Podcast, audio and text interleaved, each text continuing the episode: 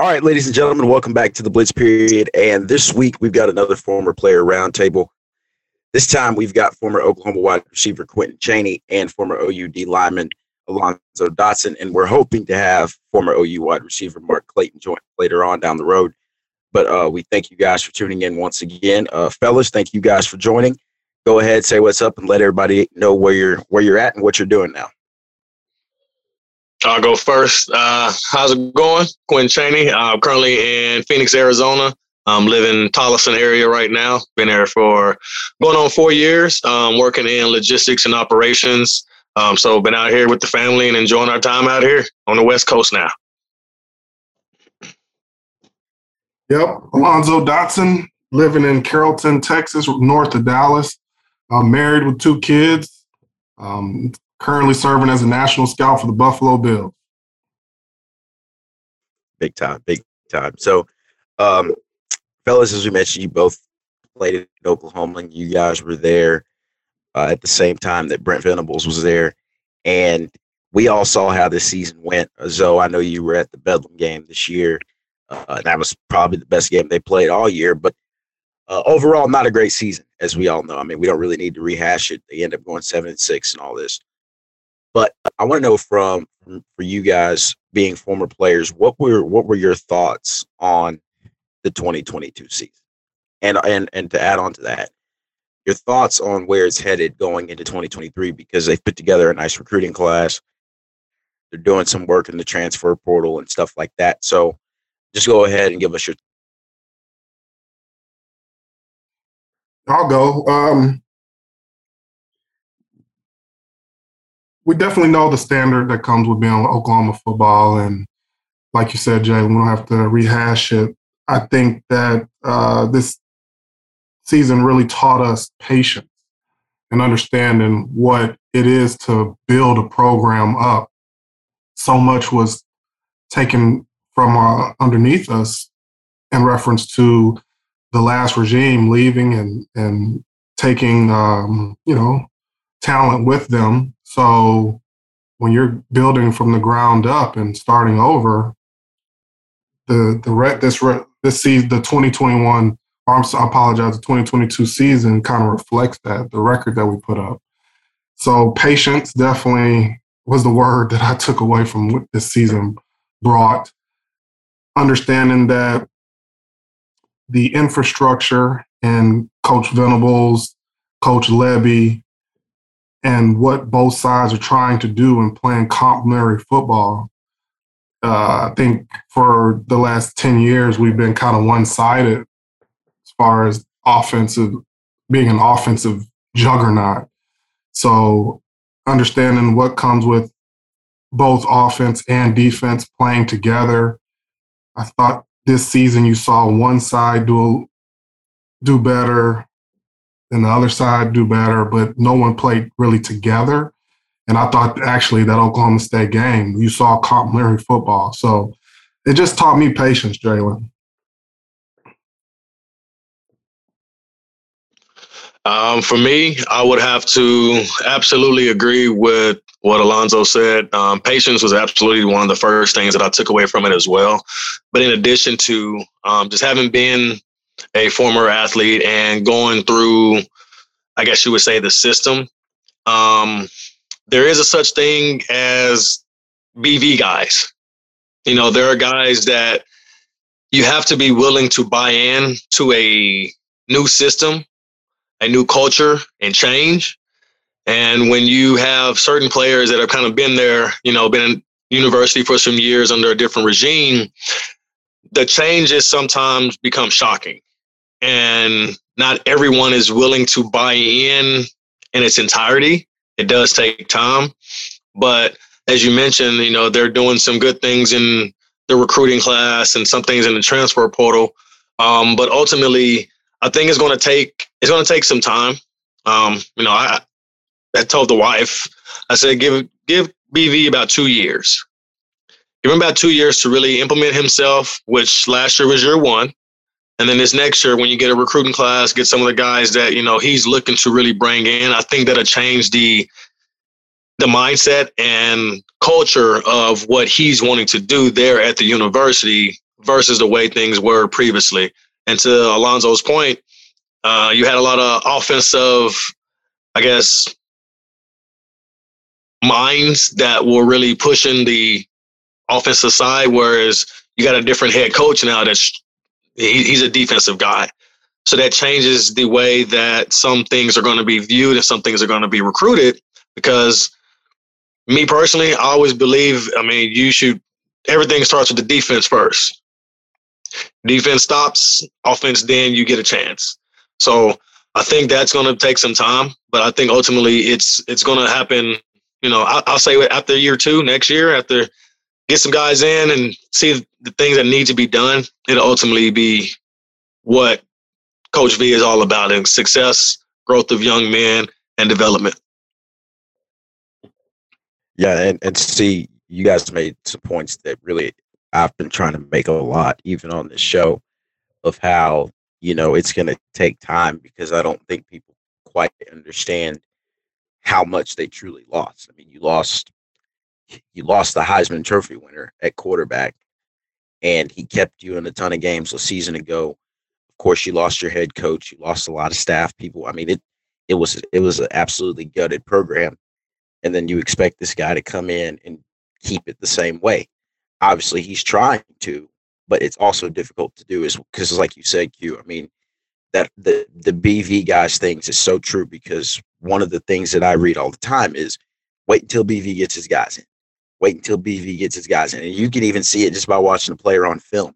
Like, yeah, that's the kind of player that that that would play for a Brent Venables football team. And like I can tell you this just from a lot of the defensive guys that he's recruited, some of the linebackers, some of the D linemen they've picked up, these guys are physical. They're they're they're violent. Uh, they're they're getting to the quarterback by any means. They're getting to the ball carrier, I should say, by any means. So uh, I mean, it's going to be exciting to watch this year just because of how how much is so new, but it's also a matter of if you can put that all together. Because I think the worst case scenario for any OU fan to think about right now is what happens if this season is another disaster. So, you know, we're all hoping it can improve. We all think it's going to improve, but uh, we're going to take it back for a little bit. So, Zoe, you came in OU in 2003. Actually, tomorrow, I think, would be the anniversary of your commitment in 2003. And then um, Q, you came in in 2004. So, I want you guys to take us back a little bit and, and talk to us a little bit about your recruiting process when you first started talking to Oklahoma, whether it was Bob Stoops or any other coach on the staff. And then what was it that really that really told you this is home? Yeah. Um, I let yeah, I let Alonzo start with this one first. Since. I have some ties in my story with him. So yeah. It's some good memories. I uh, it's Jalen, the Bedlam game that you saw saw me at, my family actually, we were there, and um, that was the first time I got to bring my family to a game. And I saw Coach Stoops on the field, and Drake was uh, getting awarded for senior night, correct? Mm-hmm. And so yeah. I, I, saw Coach Drake, and then Isaac was on the field, and Mrs. Stoops was there. And so uh, Dewey Selmon was with me, and we went over to talk to Coach Stoops. And he was around, Coach Stoops was around his core family, and I, I pulled him to the side and I said, Times have changed. The last time I saw you guys, Coach Stoops was picking me up from the airport, and both you guys were in the back seat. Uh, it, was a, it was a minivan. Uh, Coach Stoops, Stoops came and picked me up from himself on my recruiting visit on my recruiting visit in a minivan. And um, I can tell you right there, I knew it was on. Uh, um, it was the the the end zone or the uh, not the end zone, but the uh, the east side. The 2nd uh-huh. level, it, it, wasn't built yet. They were the, the cranes and uh, all the construction was just going up, and so you could see the infrastructure being built up and what the future was going to look like. Coach Bobby Jack Wright took me to Waffle House. He didn't have any money because it was it was uh it was pay, you had to pay cash back then at Waffle House, and he didn't have any cash. And so that was my last day there, and he had to borrow some money from somebody to pay for our dinner, for our breakfast. And uh, and we laugh about it because he said, I, I, just knew you weren't coming when I didn't have any money. But the the fans just took care. You know, they knew who Bobby Jack Wright was. So, uh, and I'm actually friends with the, the the guy who gave us money. I'm still friends with his daughter to this day. Uh, Emily Citro, Mr. Citro, he took care of us. So I think that further lets you know the community that Norman was back then and still is. It's just such a just family, faith based city that you feel like home, uh, even when you don't go back for 10, 5, one year. It doesn't matter. Um, but I mean, I could talk to him blue in the face about my recruiting process. At the end of the day, I took three visits um, Oklahoma, Texas, and Colorado, and uh, Oklahoma was home. Well, for me, um, my recruiting process um, actually, my recruiting, I want to say my recruiter was Coach Jackie Shipp. Uh, Coach Shipp recruited me out of high school. Um, granted, it was weird how I truly got began to start getting recruited by OU, and it was because I was playing basketball. Um, had a few tournaments around the state. Different coaches would come. Um, of course, with Coach Shipp, having so many ties throughout the state of Oklahoma, um, he knew some of my family, friends, things like that. Kind of re- began recruiting me there. Um, I did have some other offers and opportunities. Um, when it's all said and done, I hate to say it now, but it came down to truly USC and OU with my last mm. two choices that I was going to um, decide on as far as a commitment. Um, I had a visit set up for USC around I believe it's around Thanksgiving or Christmas time. Oh, actually, it's around Thanksgiving, um, say 2003. Um, but instead of going on that visit, I actually played in a basketball tournament with my high school team in Houston. Um, we lost the tournament. However, I hit the game winning shot for us to win third place.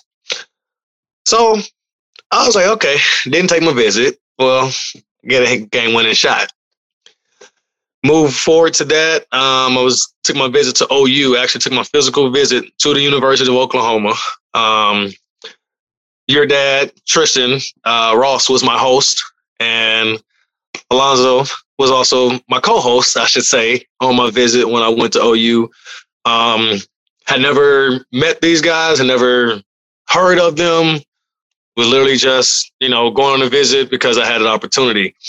And from the time that I got to Norman until I left, and even once I committed, I knew that the reason that Alonzo was there and the reason that your dad was there, um, Jalen, was because of the culture and the atmosphere that encompassed in that team. It was a true family. Me being the only child, being from Oklahoma, not really getting out of the state, doing a lot of vacationing and things of that nature. It, for me, I was always, always about sports and team. And that was one thing that I saw that on my visit, wherever we went, wherever Alonzo took me and uh, Corey Bennett, who was also on the visit at that time, and your dad, where we went, every single one of the older guys, one of the players, even some of the friends that they knew that they had met on campus, they viewed us as if we were literally just already on the team. We had made friends, and to this day, um, I believe. I mean, I have a lot of lifelong friends from committing at OU, and just the whole process, this everything was just it just felt welcoming. So that was, you know, the big reason why I decided to choose OU. And I'll say my recruiter, um, the people who recruited me, my recruit was uh, Ronaldo Works. I'm still good friends with to this day. Uh, Works was my recruit, my host, and um, he took me. I didn't. I came when it was they had just finished the Rose Bowl, so they just finished playing, and no one was there. No one was on campus because I came late January or early January, and uh, Works took me around town. I met D Strait, uh, Derrick Strait, sorry, and um, uh, uh, Quentin Griffin. Uh, we partied at at uh, Works' his friend's house at the time, and uh, is it who? Q is it RJ? Maybe. RJ McQuarters, RW McQuarters. Oh, RW. yeah, went RW. RW's. Well, RW was in town. Say, because he was at he went to OSU. Yeah, he went to OSU. Yeah, yeah, yeah, yeah. high school with work. Yeah, yeah, we yeah. yeah, I, yeah. Those are my. Yeah, right. Mhm. And so, so yeah, he was already. I think he had just went to the league. Though. He, he Mhm. just got to the NFL, so he came Yep. back, and I just had a great night. And it, it, it was home. It was home, and that was after going to University of Texas. They flew us, myself and another top recruit. They flew us private, and they threw a big shindig. Blah blah blah. And man, when I came to Oklahoma, I, I flew Southwest Airlines. And Coach, Coach Stoop came and picked me up himself, and that's all I needed. Yeah. Hey man, one thing I'll say if you if you hanging out with what I call Dub and Buster, because that's that's what I know him as, is RW and Ronaldo. Yeah, and you had a good time. I had a great time. Yeah. great time. Now, now I can't say I had a great time with you and uh and and, and Tristan as well. I mean, this past, we we were shown the way. yeah.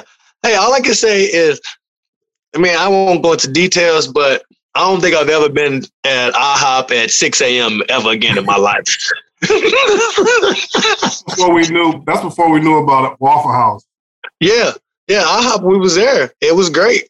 I was living lavish. yeah, I had that per diem that y'all didn't want to give to us, but it's cool. Nah, no, nah.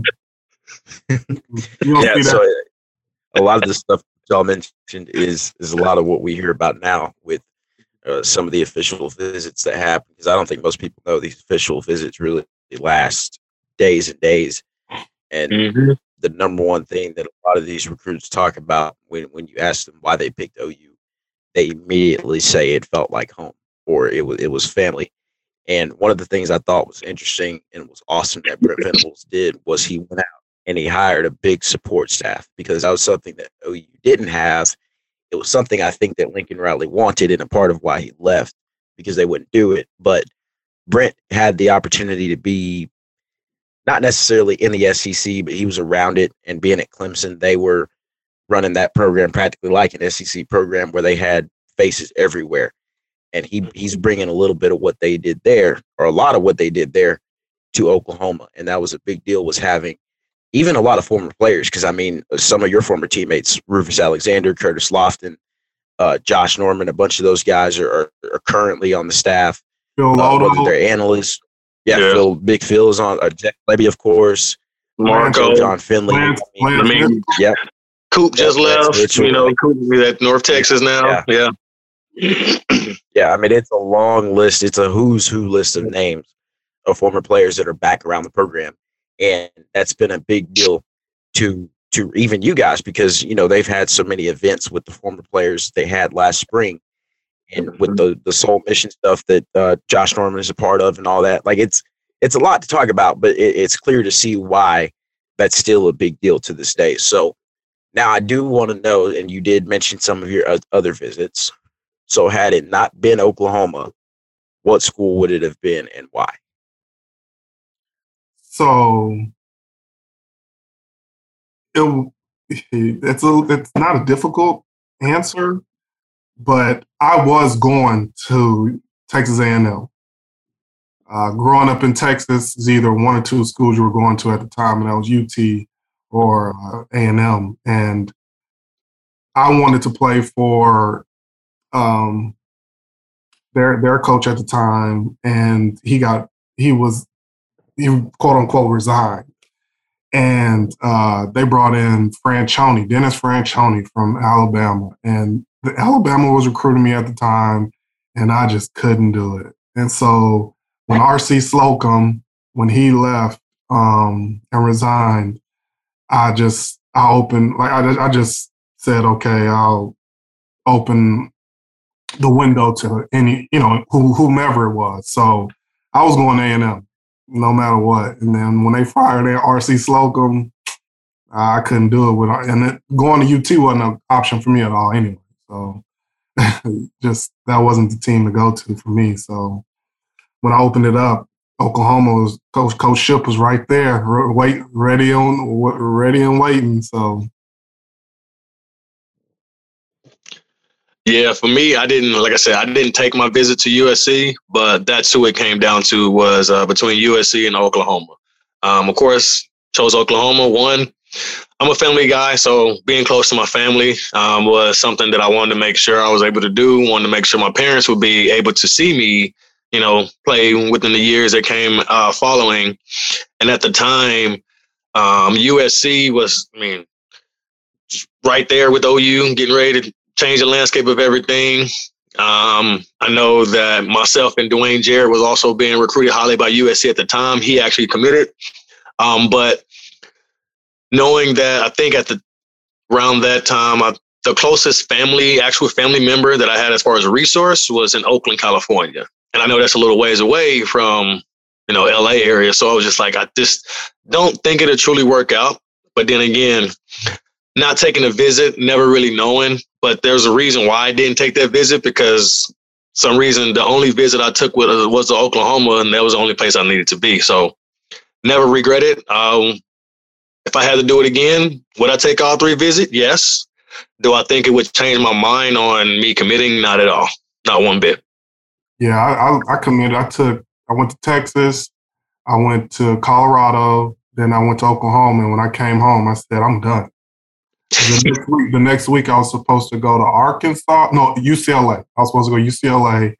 And uh, the following week, I was going to go to Arkansas because I didn't want to go too far from home, like you said. Um, and Oklahoma was right on the threshold, six hours away from Houston. So it played right into the, and it had a bunch of Texas guys, uh, a trough of Texas guys. So.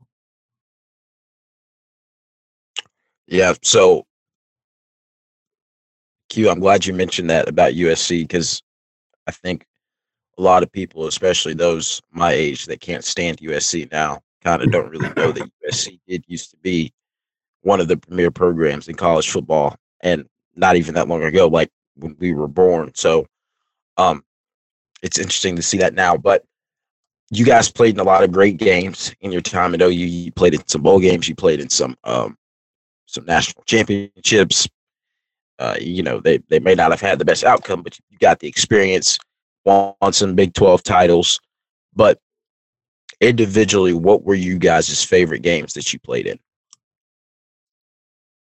Definitely have to say Oklahoma State 2007 at their place, Bedlam. That was it was a a damn good game for us, and uh, one of my better games. Uh, personally, for my family, I we played Baylor at Baylor, and I had two sacks and a safety, so that was a good game. But that Oklahoma State game, we were fired up.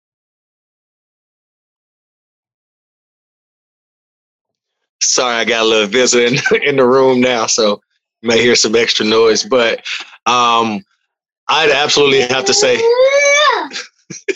I'd absolutely have to say, um, there's two games for me. Um, one would be the, I believe it was the 2008 game. I believe everybody's gonna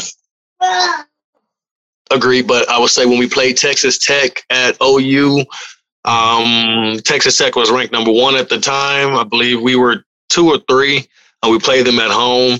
And that's the game where they played uh, House of Pain. And we had literally almost every single fan was jumping up and down that game. Um, and then the second game is, uh, unfortunately uh, for me, I would have to say the um, Boise State Bowl game. Uh, that was probably one of the better games that I had as far as statistically. Um, I mean, overall, I think it was probably the most emotional game I've ever been a part of personally and ever watched. Um, I don't know if anyone else feels that way. I'm sorry, Zoe. I know this. It, it's a very touchy subject. I trust me. I know. But again, he this is my personal thoughts. Okay. Yeah, fair enough. but I mean, those, those would be the you know the two games that I would say that um for me, I would think would be the best, and I, you know, definitely in, had the most emotions in. Yeah, statistically, that was one of your better games, Q. I, I remember yeah. that. I do. And that Boise State game, like, well, we're gonna go to that game. We're gonna go to our grave with that game. Oh, if I can tell you that I've, I don't know if I'm, if I'm the only one. I have literally yet to watch that game. Neither have I. And when it comes on like the ESPN Classic, like highlights, I just I don't do it on purpose. My finger like change the channel just like quick. And I was like, oh, let me go oh, back I, and then it's gone. I don't have to watch it because I know when it's on because I always get text message. Hey, so I see you got the well, to make matters worse, got to remember it happened here in Arizona. Yeah, true. Yeah, I got a few people that I work with that were called that game. No, hold on. So wait, I told my wife this, oh. this story the other day. So being a scout, I get to travel all over and go on to universities. So four years ago, I go to Boise State for the first time ever. Take a left, take another right, go into their uh, weight room. There is a big poster of me chasing old buddy on the hook and ladder. Running. You talk about you talk about ruining my day. Still hope. now I wanted to tear that damn picture down so bad. all y'all, all y'all players suck today. Nobody gets drafted. That was absolutely not. yeah, I've I've seen that play a few times. I've seen you on it, but I haven't mentioned it yet. So oh man, oh. it's out there now. But um, so it was pretty funny because we actually have a, well, I don't, but I know being on uh, SoonerScoop.com, there's actually a running joke when it comes to bowl games that because of that big Boise State bowl game you had, they have an unofficial award for the best player in a bowl game called the Quentin Chaney Award. a lot of people still do remember that, and, and that actually is what asked that question. But um, that's so funny. That's funny. Because I hold on, sorry to cut you off, but I'm not gonna lie. Now we won. I thought I was gonna win the win the MVP. I ain't gonna lie. Yeah, you, I, am I'm being very honest. I, listen, I am not the one to ever think like that, but that game was probably the only game I ever thought that yeah, in that, my life. That ever. Was your coming out party. I was like, if, if we win this game, I'm gonna win the MVP. Yeah. And then we lost, and I just sat there and I was cramping. Sorry, Jelly, but I, I, had to had to yeah, had to had to give that one out. Yeah, it's all good. So even though so lucky for you guys, I mean every year you end up going to a bowl game. You went to the Fiesta Bowl, as we mentioned, uh, the Orange Bowl, I believe, with the mm-hmm. national championship tied into that, and then a few others. So what was your favorite bowl trip? Dude, that's uh, hard for me because so I was a, I was I was a part of two national championship teams. Uh, LSU, um, we lost at the Sugar Bowl against LSU, and then back to back went to the Orange Bowl. The Orange Bowl was fun. Um, New Orleans was personal for me because my entire family's from New Orleans, so uh, that that had its own value to it for me. But that Orange Bowl, I think, probably I know we won the party. I know that. we definitely won the party. Because I remember, Q, you remember, that was your freshman year. Hey, let, let me tell my story about that one. Okay. okay so, so I know we, uh, there, was comedy, there, was a comedy show that we had to go to with mm-hmm. USC. And they showed up late because their party, I think their plane was late or something. So we were already at the comedy show and we were already loose, having fun. And man, them dudes came in there and was didn't crack a smile at a comedy show. I was like, ooh. ooh. Rickey Smiley was the one doing the jokes. Sure, Rickey Smiley. That's right. Sure was. And that's Reggie Bush, Matt Leinart, all of them. And they wasn't cracking. LenDale White, they wasn't cracking a smile. Nah, yeah, I remember that. I, I, yeah, that was uh, yeah. And yeah, I remember us sneaking, us sneaking off, us sneaking off to like Cocoa, uh, not Cocoa. What is that? Uh, not Cocoa Beach, but it's a uh, Coconut oh. Grove. Coconut, Coconut Grove. Grove. Yeah, yeah, Coconut Grove. We snuck away and party, party, eat bass. just we was living good. we thought we made it. Oh, we made it. Yeah, we think we made it because then Willie Rowe, Willie Rowe was from there. Davin was from there. Lenar. Lenar was from there. Oh, we yeah, we was tied in tough. And then yeah, we, went, we, went, we went to that uh, flea market. Oh, in the in the hood. Yes. Yeah. Things got real tight, real quick. yeah. Yeah, we were we were acting like real uh, Miami Dade citizens. That yeah, not even not even close to it.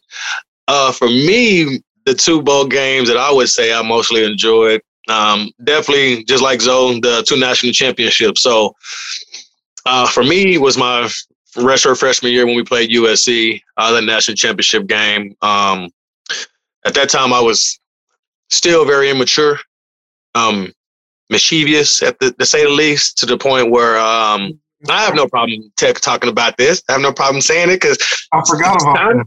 Yeah, I didn't get to go to the game because I got um, caught out past not well.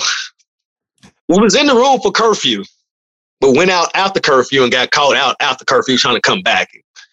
So yeah, didn't get to didn't get to enjoy the game um, I know I probably had a bad mindset, but when I saw the score at halftime, I felt better than everybody else was on the sideline freezing. So I didn't feel too bad that I didn't go to the game. You know, I felt I felt bad on my guys watching on TV. You know, they had no jackets at the time. They just, you know, Coach Stoops wasn't about that, so everybody's just out there shivering. I'm in the hotel room warm. Felt bad.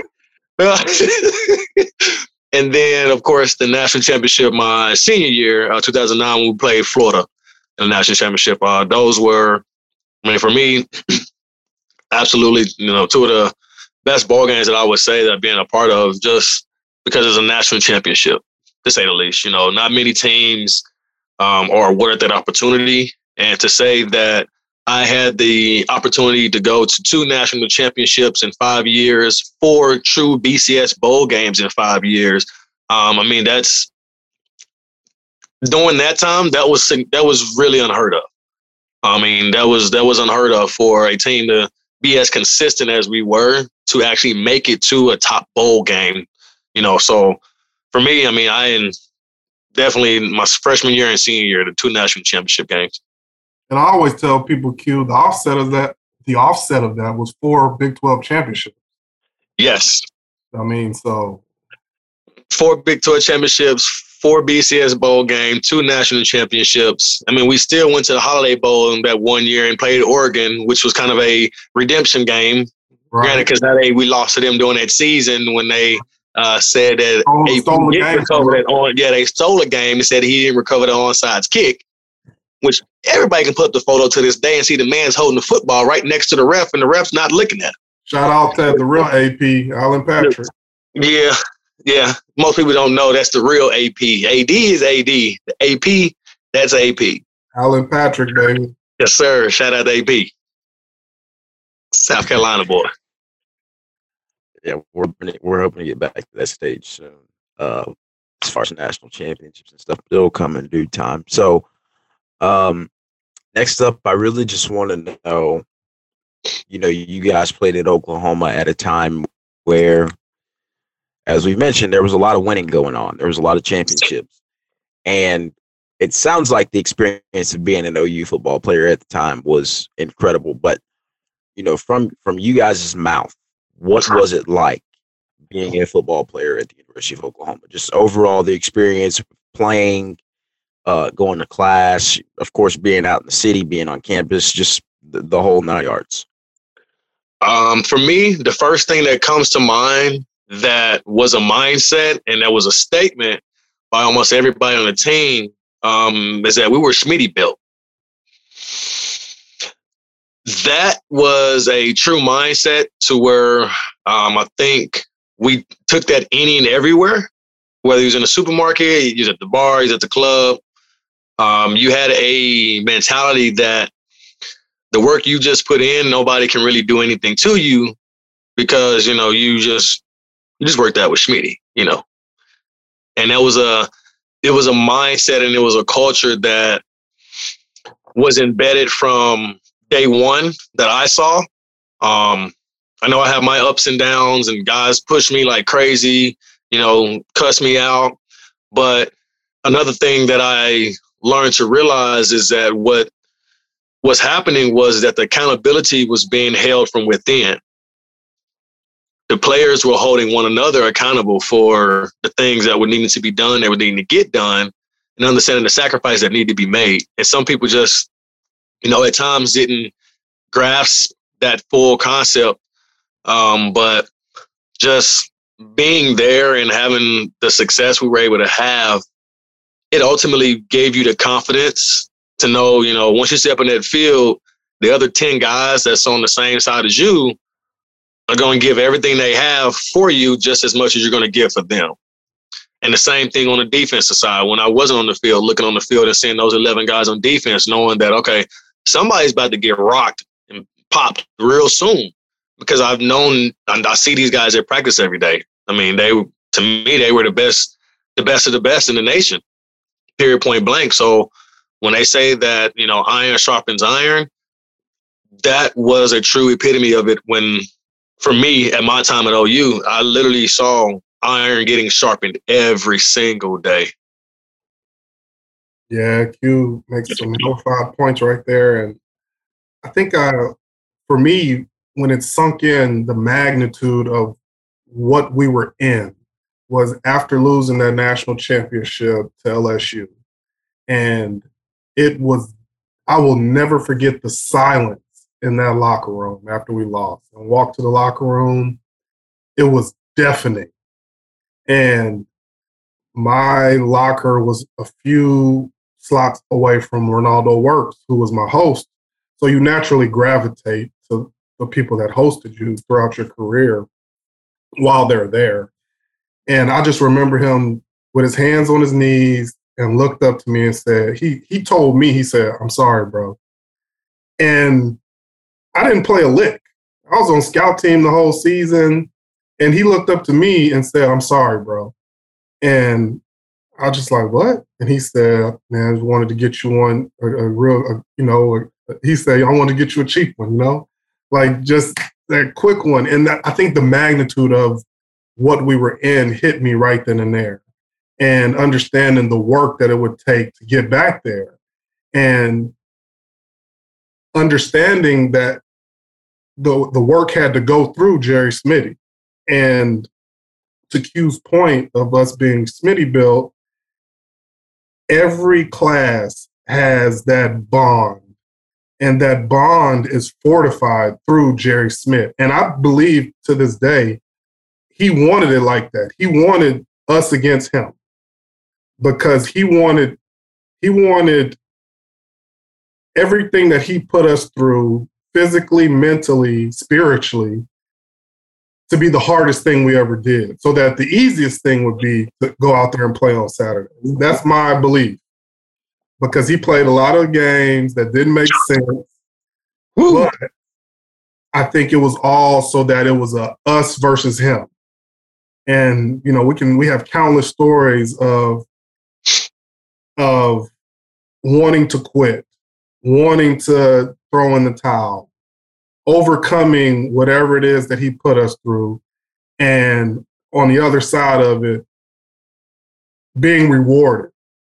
And I think about the brotherhood that I have for those five years with a Q Chaney, with a Tristan Ross, with a Darian Williams, John Williams, uh, I could go a long, long Corey Bennett, Steve Coleman, Jonathan Jackson, Renaldo Works, uh, Curtis Lofton, Austin English. I mean, we are family. And I I travel a lot for work. And I was able to stay at Q's house because in, in Arizona, because that's my brother. And if he needed a somewhere to lay his head, same thing goes here. And I'm getting deep because, you know, when the lights and we turn off and we have to turn in our gear, what, what are we left with? And I think that Jerry Schmidt did a great job I don't know if he really knew what he was doing for like life after football, but uh, everything else was just a plus, man. But though that friendship and that locker room and those summers and fighting against him. Hey Q, when you come out of those workouts, hey, what what was the workout? hey, what you what, you, what y'all do? Y'all y'all y'all do ramps? Y'all ran hills? No. All right. What was y'all time? Oh, like you asking questions. So I'm oh. asking questions to the lineman group, and I'm not doing the same work as the lineman, but I gotta find out. Like, yeah, oh yeah you're right. And you're so right. Like all the you know the the offset of that hard work were the championships, were the winning games, were the high ranking teams, was playing with Heisman Trophy winners, was playing with first round picks, and uh, I think that was the offset of the culture that we had you know, been a part of, helped build, and maintain. Mm-hmm. You're absolutely right about that. Um, just to add to that, I think what you what you mentioned about uh, Coach Schmidt, Jerry Schmidt. Now, with me, you know, coaching high school things like that, I sit and think sometimes about the things I'm about to tell my tell the players and ask them, right? And I've always come to this part. And, is that what we want? Is that what we want, big dog? and it's and it's and I'm like I'm like did I just ask that? But the thing is, is that I sit and think, and that question that he would ask us, just that simple question, is that what we want, big dog? And you sit there and like, well, no. Okay, we'll just get it done. He's like, what? What? No, just get it done. And I understand what what what he meant by that. Regardless of what you had to do, just get it done. I don't care if you got to come in at 4 a.m to do Stairmaster, get it done. I don't care how tired you are at the end of practice. Just get it done. Because once you get it done, it's over with. You don't have to worry about me. You don't have to worry about coming back doing it again. And that is something that has stuck with me since the first time I heard him ask me, Is that what we want, big dog? Well, let's just get it done. and it's, I mean, the, the mind games and everything was just to really make you mentally strong, knowing that a lot of things you do comes from the, the mental capacity that you have to push through. It's not always physical. It's what can your mental thoughts and what can you tell yourself and your body, I can do this, I can keep going. And that's something that has ultimately always, always be something I'll always keep with me. And it's definitely a a must have if you ever deal with Smitty. I'm sure those guys that had him at A and M, they, I'm, I'm almost sure they probably felt the same way. Oh, no doubt. I talk to him every every year at the combine. Hey, how was Smitty? Oh, I'll just say Smitty Bill. They be like, hey, what, how you know about that? Hey, hey, it's an exclusive. It's an exclusive, yeah. It's very exclusive. Q, I thought it was it was great that you mentioned that because somebody had said it this offseason or last offseason when when Schmitty came back, they were talking about how, you know, his whole thing, and you actually just put it perfectly with what you said towards the end. They were saying that his whole thing is basically he's not putting you through this because he wants to. He's mm-hmm. doing it because he's he's trying to to build it up in your mind that you can make it through this. You can you can something that Dabo Swinney used to say at Clemson, you can embrace the suck. You can embrace, you know, the the the toughness and you can get through it. And it's basically just training your mind more than your body to understand that you can because when it comes to you know you, are in the fourth quarter and it's 100 degrees and it's a close game and you know you're getting close to making a mental mistake whether it's a penalty or something like that that could cost the team that's a difference is whether or not you're mentally tough and so it's great that they have that back now because a big complaint among the fan base has been over the past few years since Schmidt left the strength and conditioning side of things and now that you have that back it's it's it's been a I mean, it was a joy for everybody to see. So um, I do want to talk a little bit more though about, and we'll we'll get to a little bit more Schmitty at the end, but I want to talk some now about Brent Venables and uh, Zoe. You would have been around him more because you're a defensive guy, but just for the people out there, can you tell us what what was Brent Venables like during his first stint in Norman? Incredible, incredibly intense, and incredibly smart. Uh, even as a defensive front guy, okay, with my hand in the dirt, I knew more than the average defensive lineman because Coach Venables would have a meeting with us uh, every, I think it was, yeah, Friday, when all the other, uh, Friday before the game, excuse me, and all the other position coaches were usually out on the road recruiting. So he would just meet with the defense, which I know he salivated over because he could control every piece of it. And you better be ready for a Brent Venables question. And he would try to trick you. He would give you the wrong answer and then try to get you to agree with it. And if you answered the wrong way, you get your butt chewed out. And so you couldn't BS him. You had to be prepared and be ready. And uh, I, that's the first two, you know, adjectives that come with me, come to mind when I think about Brent is his intelligence and his intensity. And they were, it was a perfect match uh, because you knew you were going to be prepared. And he put you through the ringer mentally so that by the time game day came, you knew what was coming and you were playing that much faster. Uh, and if I felt like that as a defensive a defensive lineman, those linebackers, well, I mean, no, no discredit to anyone else I played with, but Curtis Lofton, he was incredible because you felt like it was BV with a sprinkle of, you know, himself. Curtis had a great mind for the game, has a great mind for the game, but you knew it was coming straight straight from BV and then through the eyes of Curtis to where he could formulate it to where I could understand it, Granger could understand it, Gerald McCoy could understand it, Austin English could understand it, and then we could go play fast. So those are the two things that best describe him. Um, uh, I think I do have a little bit more to add because as a scout, I scouted Clemson for the last four years. So I saw BV out there um, and we had a lot of conversations. And so I do think that that word patience that I mentioned earlier, it comes with a little more weight because I'm of the perspective that this is a first year head coach, right? That has been a coordinator his entire career. And he is he is forming through his eyes and his vision what he wants this thing to look like.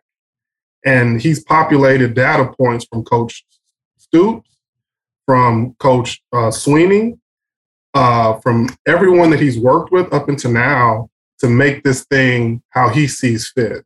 So, uh, Jalen, how you mentioned him bringing so much support staff, that's huge for that to get integrated the right way to help these young men get to where they need to go. And I did see a lot of that support staff implemented at Clemson, and you can see how it's shifted to where we are now. So uh, just ask for grace and patience and people to understand that it's it's it's the building blocks are here.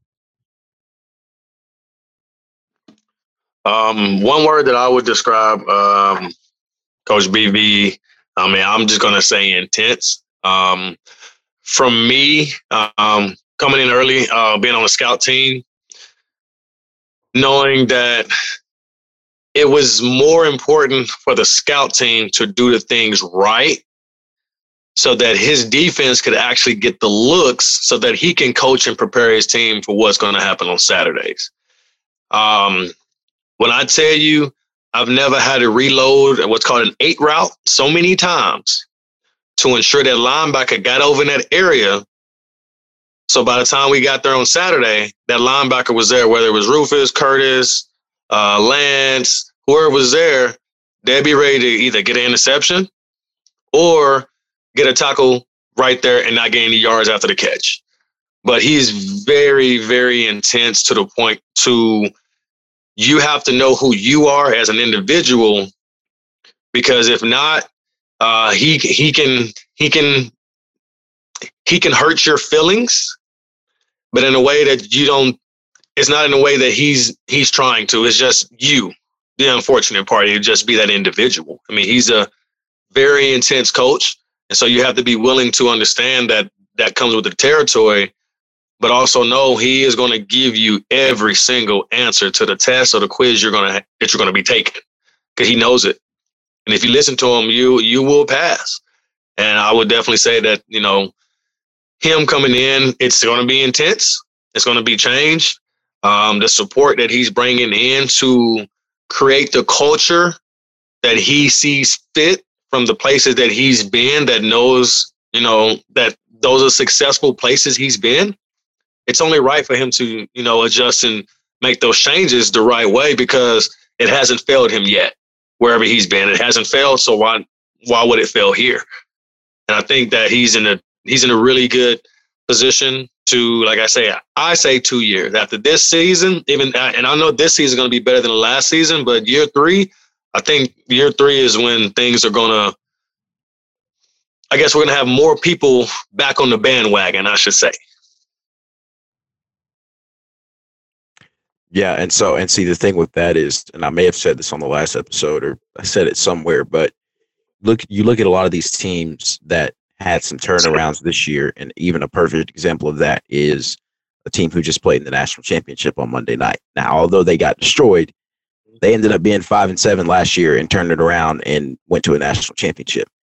And so when you look at Oklahoma, it's like you've got a guy running the program that winning is in his DNA. He knows what it's like to be at the top of the mountain. He's coached in eight national championship games and it won three of them. And on top of that, each program that he's been at has gone through something like this before. Because when he was at Kansas State, they were a dead program. They ended up rising to the top, being one of the best teams in the country at one point. Of course, when he got to Oklahoma, that was a part of the, you know, Bob Stoops first came in. We know how that story goes. And then even when he got to Clemson, Clemson wasn't Clemson. They are they are they were not what they are now. And when he got there and he turned that defense around, that's when they start winning all these ball games and start going to the playoffs and start going to national championship games. It was mainly that defense that was carrying them. I mean, he had a top 10 defense five, six straight years out there. Mm-hmm. So it's hard for me to to not look at it now and not think that this thing is not heading in the right direction mm-hmm.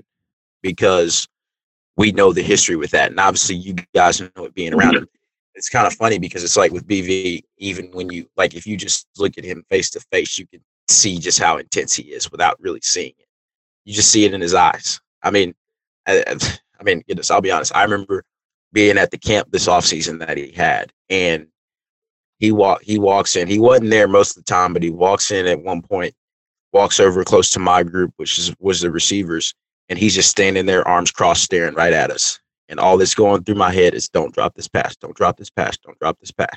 Because the head ball coach is right here. And at that point I had met BV. He knew who I was. I actually told him that I knew you guys and built that connection. I actually just saw him this past Sunday. And you know, on top of being a great coach, he's just a really genuine dude. And it's easy to see why everybody has nothing but great things to say about him. And mm-hmm. you see why so many people believe in him. Not one person you ask around that program is going to say that he's not the right guy for this job. So everybody has reason to believe why things are heading in the right direction. But um, so moving past that, a question for you guys. So Q, you were a receiver, Zoe, you were D lineman. Since you guys left Oklahoma, who is your favorite player to play your position? And really, you can say since you've left, and then also kind of revert it to all time. At OU or just in general?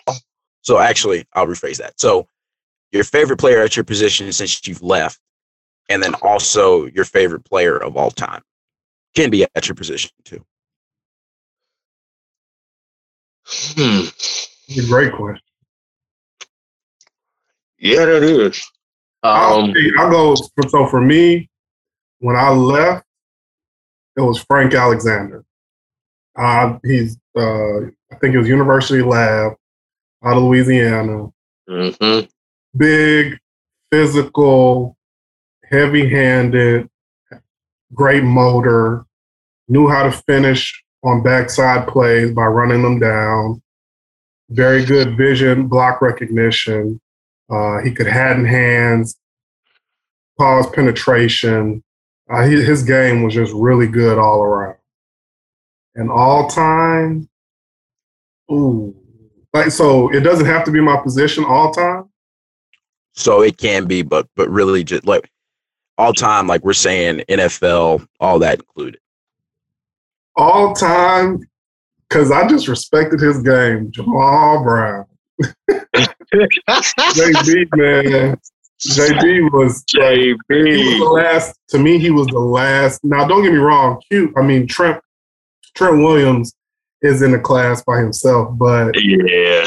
But Jammal Brown was the last of the Mohi- of the Mohicans as far as just nasty, gritty, uh, old old, old lineman. So he'd probably be my favorite of all time.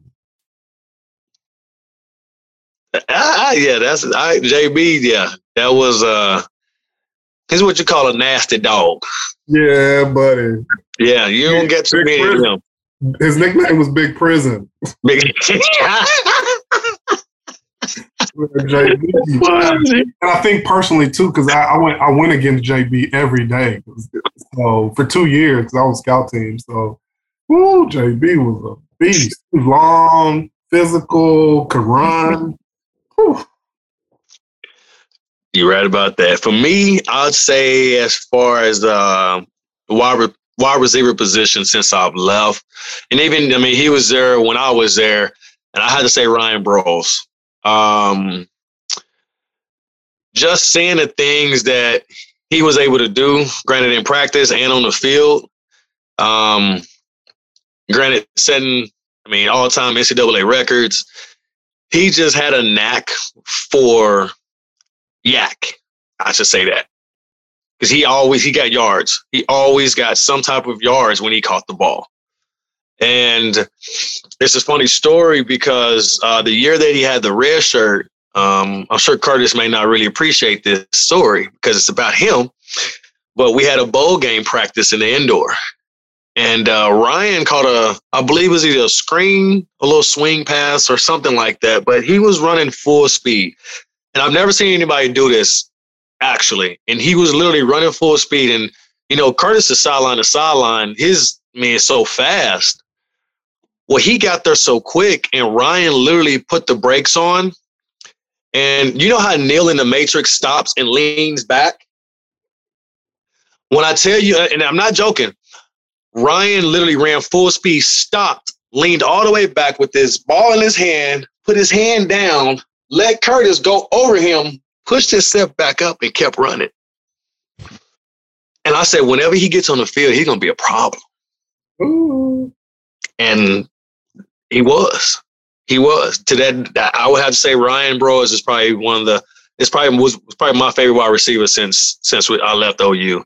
And my favorite all time is number eighty four, Randy Moss. I'll argue with him against anybody. I don't care.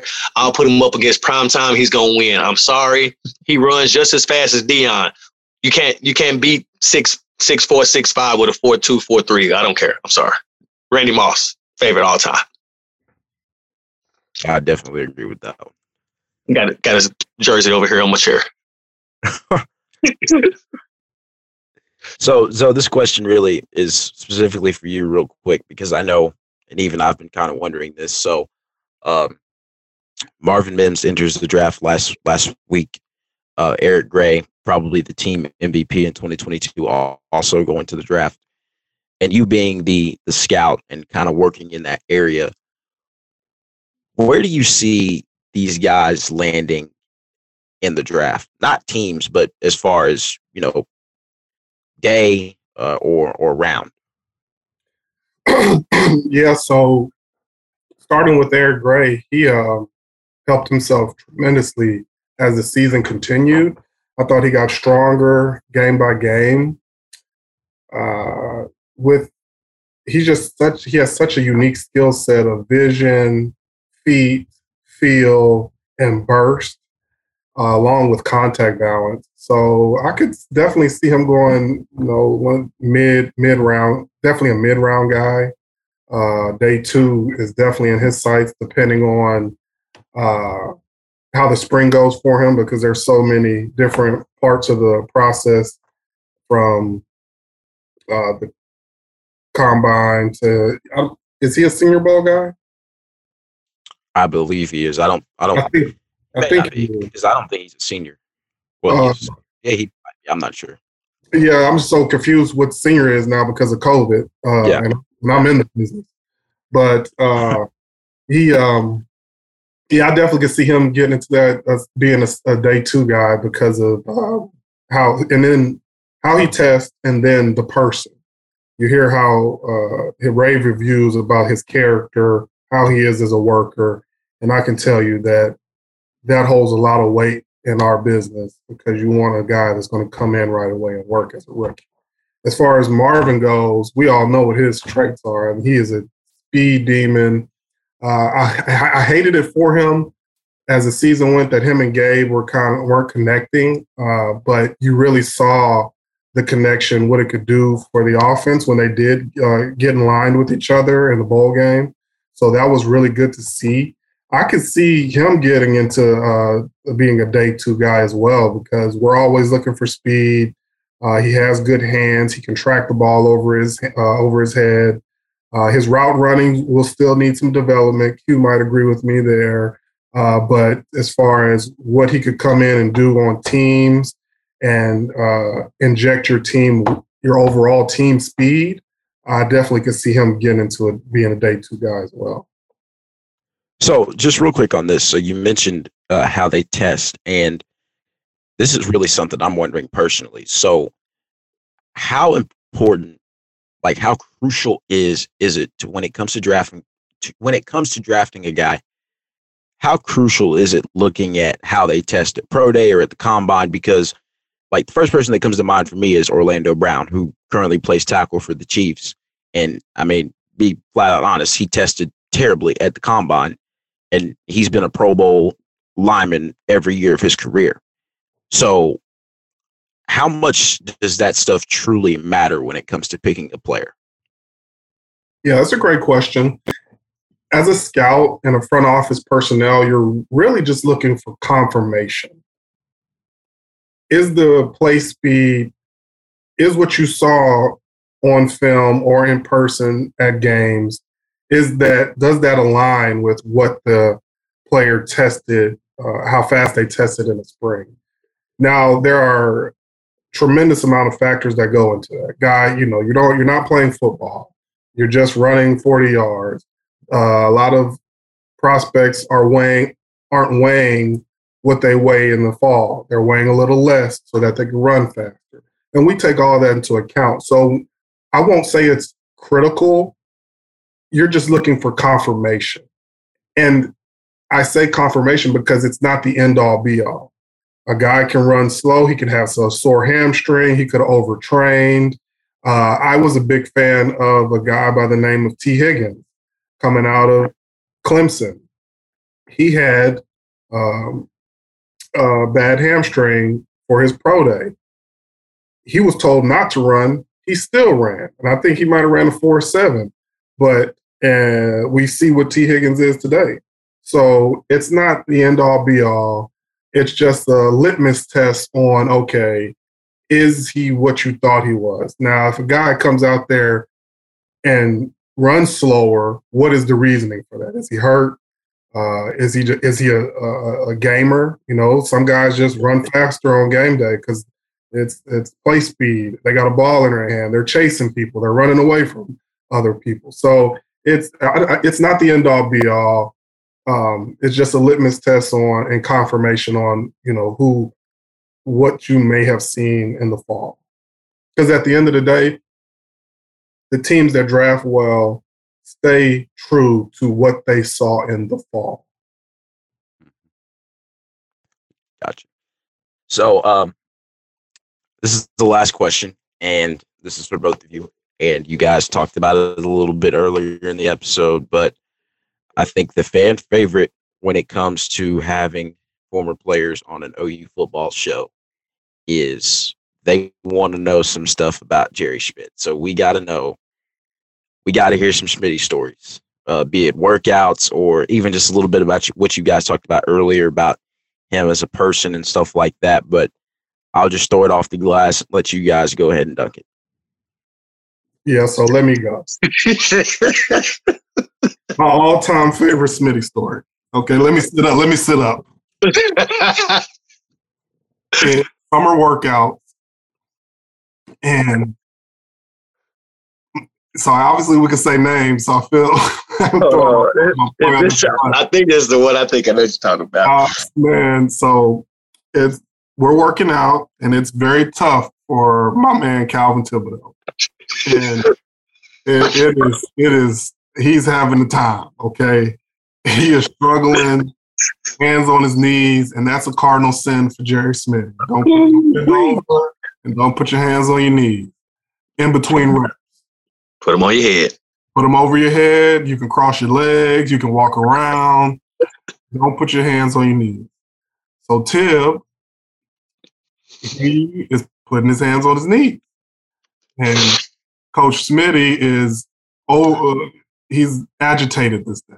Okay, so he reminds Tib about two or three times. All right, and so that third time he tells Tib to get out.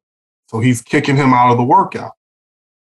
And so we we as a group rebel against Coach Smitty.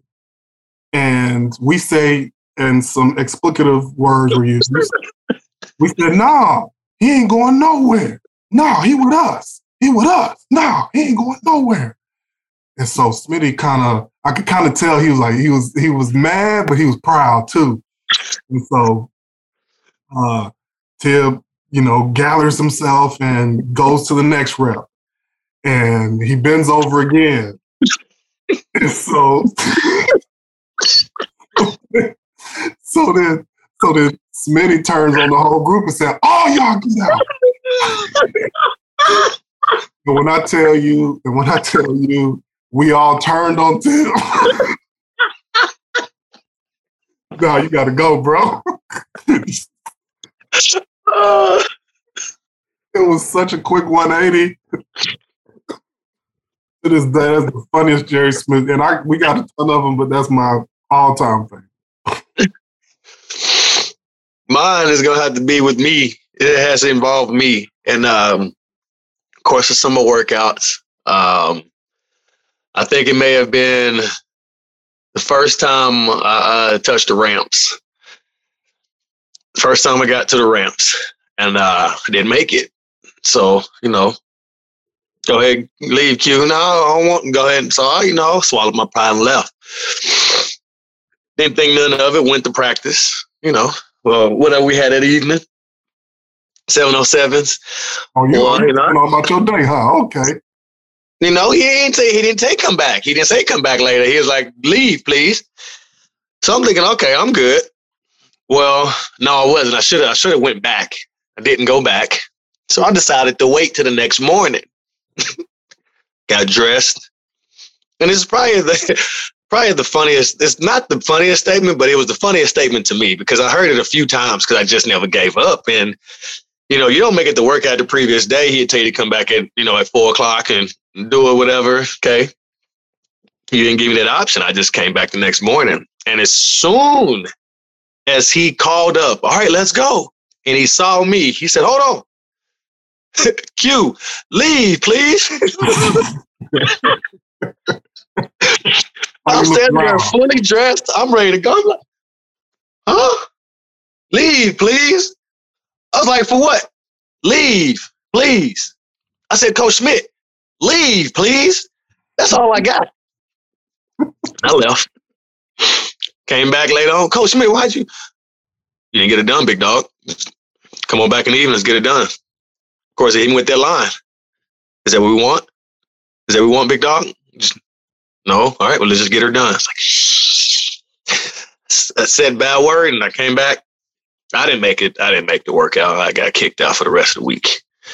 But yeah, I got I got the leave, please. It was a very it was a it was like the most polite way to tell somebody to get the hell out of this workout because you're not going to do it. And if you try to do it, I'm making everybody leave. Oh. Yeah. So leave, please, was was my funniest funniest thing that I've heard. Other than um, I think that one time when this is a story I was told, you may have been in that workout group when uh, Al D was telling Schmitty no when he was letting down the garage door. oh my god, that was so funny. Oh my god, he kicked the whole group out. Kicked everyone out. Outside though, he kicked y'all outside the the yeah. weight room, out yeah. the garage door. Had to walk around the entire Everest just to get to the front. Kicked everybody out because somebody oh. wasn't doing something. He got kicked out the back door and had to walk around to the front. They tried to they tried to go run after Smitty because after he kicks you out the workout, he runs off too now. Oh yeah. And so Al D chased after him and he closed that garage door on him. he said, no. I I ain't give a damn. I'm all right. He kicked me. All right, we gone, man. Shit. We I got rest of my day ahead of me. Right. I got I got to go to class. I got to study hall. I see him later. Yeah. Yeah. Yeah. I told I told Drew last week I, I was taking notes for all of this. So uh, actually, a year until we're until we're down that road. But um, so I, I do want to know this just for the last one. So it doesn't have to be like a specific workout, but what was probably the worst like lift or uh, conditioning or something that Schmitty had for y'all? Running Mount Schmidt in them damn weight pants. Yeah. I'm sorry. That's that's the that that that gives me nightmares thinking about it. Bro. And then one time he had he had those shin busters on Mount Schmitty. Oh. Mm-hmm. Yeah. One legs. Yes. With the weight pants. Yes try to throw the weights in the in the gutters or walking and you trying to pull weights out your pants and put them in the bushes on your way over there. But then you had to turn the weight pants back in. And uh, what was was Billy? Was it Billy that collected no. the Billy? No. Yeah, he had to figure out where all the weights were. Came back the next morning. Every damn every damn pants had weights in them again. Oh, bro, those those weight pants were the worst. And they weren't. They weren't, and they didn't fit. 1st off. Mm-mm. And then don't let you be you know, later in the day, later workout group, they all sweaty and nasty. Hot. Hot. Yeah, that was. Yeah, I think Mount, yeah, anything Mount, Mount Schmidt, man. If you've never been over there to Mount Schmidt, I don't know, it's, it's probably still there. The duck pond. The duck pond, yeah. It's a placard at the top of that hill. That's his hill. It's mm-hmm. called Mount Schmidt. Now I can remember my first workout and it was just the conditioning part. I thought it was over, and I was done. It was the beginning. and then we the ran beginning into the, workout. We ran into the weight room, and it's like, all right, get on the platform. Oh, we got more. oh my god! and then you came out the weight room. You don't remember Tim? Tim, you would. Tim was. Uh, he he would work with women's basketball. Yeah, I'm yeah. Tim and man, Tim was on my rack. I, I lay I laid down on the rack. I had nothing left. That was my freshman year. Was, oh my god. Yeah, I had a yeah. My I had one of those. And I, again, it was my freshman year too. We was doing conditioning before we went to the weight room, and I had never conditioned like this or ran. And I caught myself standing there, telling me I can't see. all I was remember, I don't know who it was. It was a it may have been Bradley or MC or somebody. It was one of the upper upper wide ass. said, "Open your damn eyes, fool. That's why you can't see." That's how tired I was. I didn't know my eyes were closed. Hey, who was that? He told didn't have a hamstring. Like, hey, Coach Smitty, is uh, he don't his hamstring is hurt. He doesn't have an effing hamstring. Damn, so mean I think. I think was, was that Jajoke? Oh no.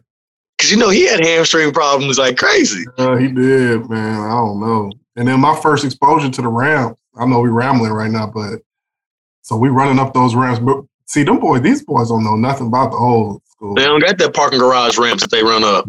Yeah, remember we used used fighting for that inside lane. Boys was really elbowing boys, like jockeying yeah. position because you know the quickest is the inside lane. The Plus, you had that wall. You can grab yourself and sling yourself around, bro. And so my freshman year, I'm going down. You know, for the rest time, so mm-hmm. going down, and Darius Strait and Brandon Everage are sitting on the gator like on level three, just chilling.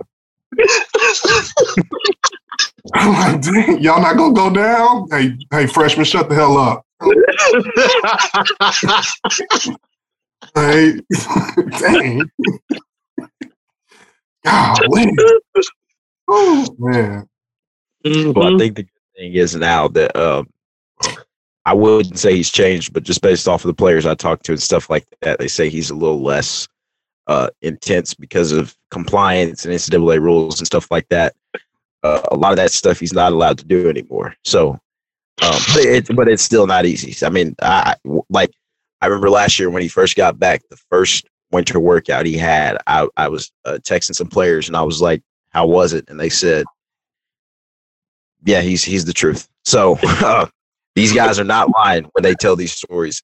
But um, fellas, I appreciate you guys joining. Um, for those of y'all listening, like I said, we're to try to do a lot of these roundtables throughout the season with former players, and uh, you know we'll try to do it as often as possible leading up to the season. But uh, once again, fellas, I appreciate you guys coming on, and I know the fans will appreciate this. Uh, man, I mean, this kind of stuff is awesome. Just being able to to, to have former players on and to, to get to have that camaraderie again and talk about their their playing days and stuff like that. It's really really cool to see, and I know that the guys were talking about this last week. Uh, they're all trying to get together for uh, spring weekend when the spring game comes up in Norman. So, um, you know, I, of course, I'll be there with my pops, so hoping to see y'all there. But uh, once again, man, thank you guys for joining. Yeah, thank you for having us. And I hey, absolutely. I, I don't know about the rest of Sooner Nation, but I think you provide a great service in connecting us with um, the fans and the fans with us. And all that you do, man, it doesn't go unnoticed, and we appreciate you as well, Jalen.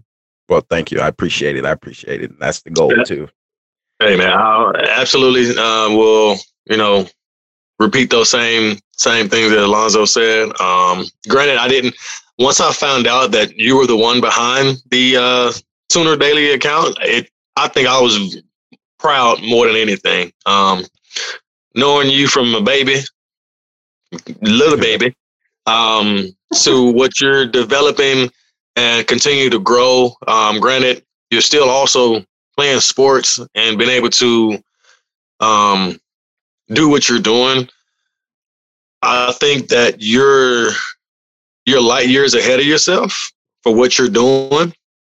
Uh, don't stop, and just know that you have a gift that you're tapping into so continue to tap into it.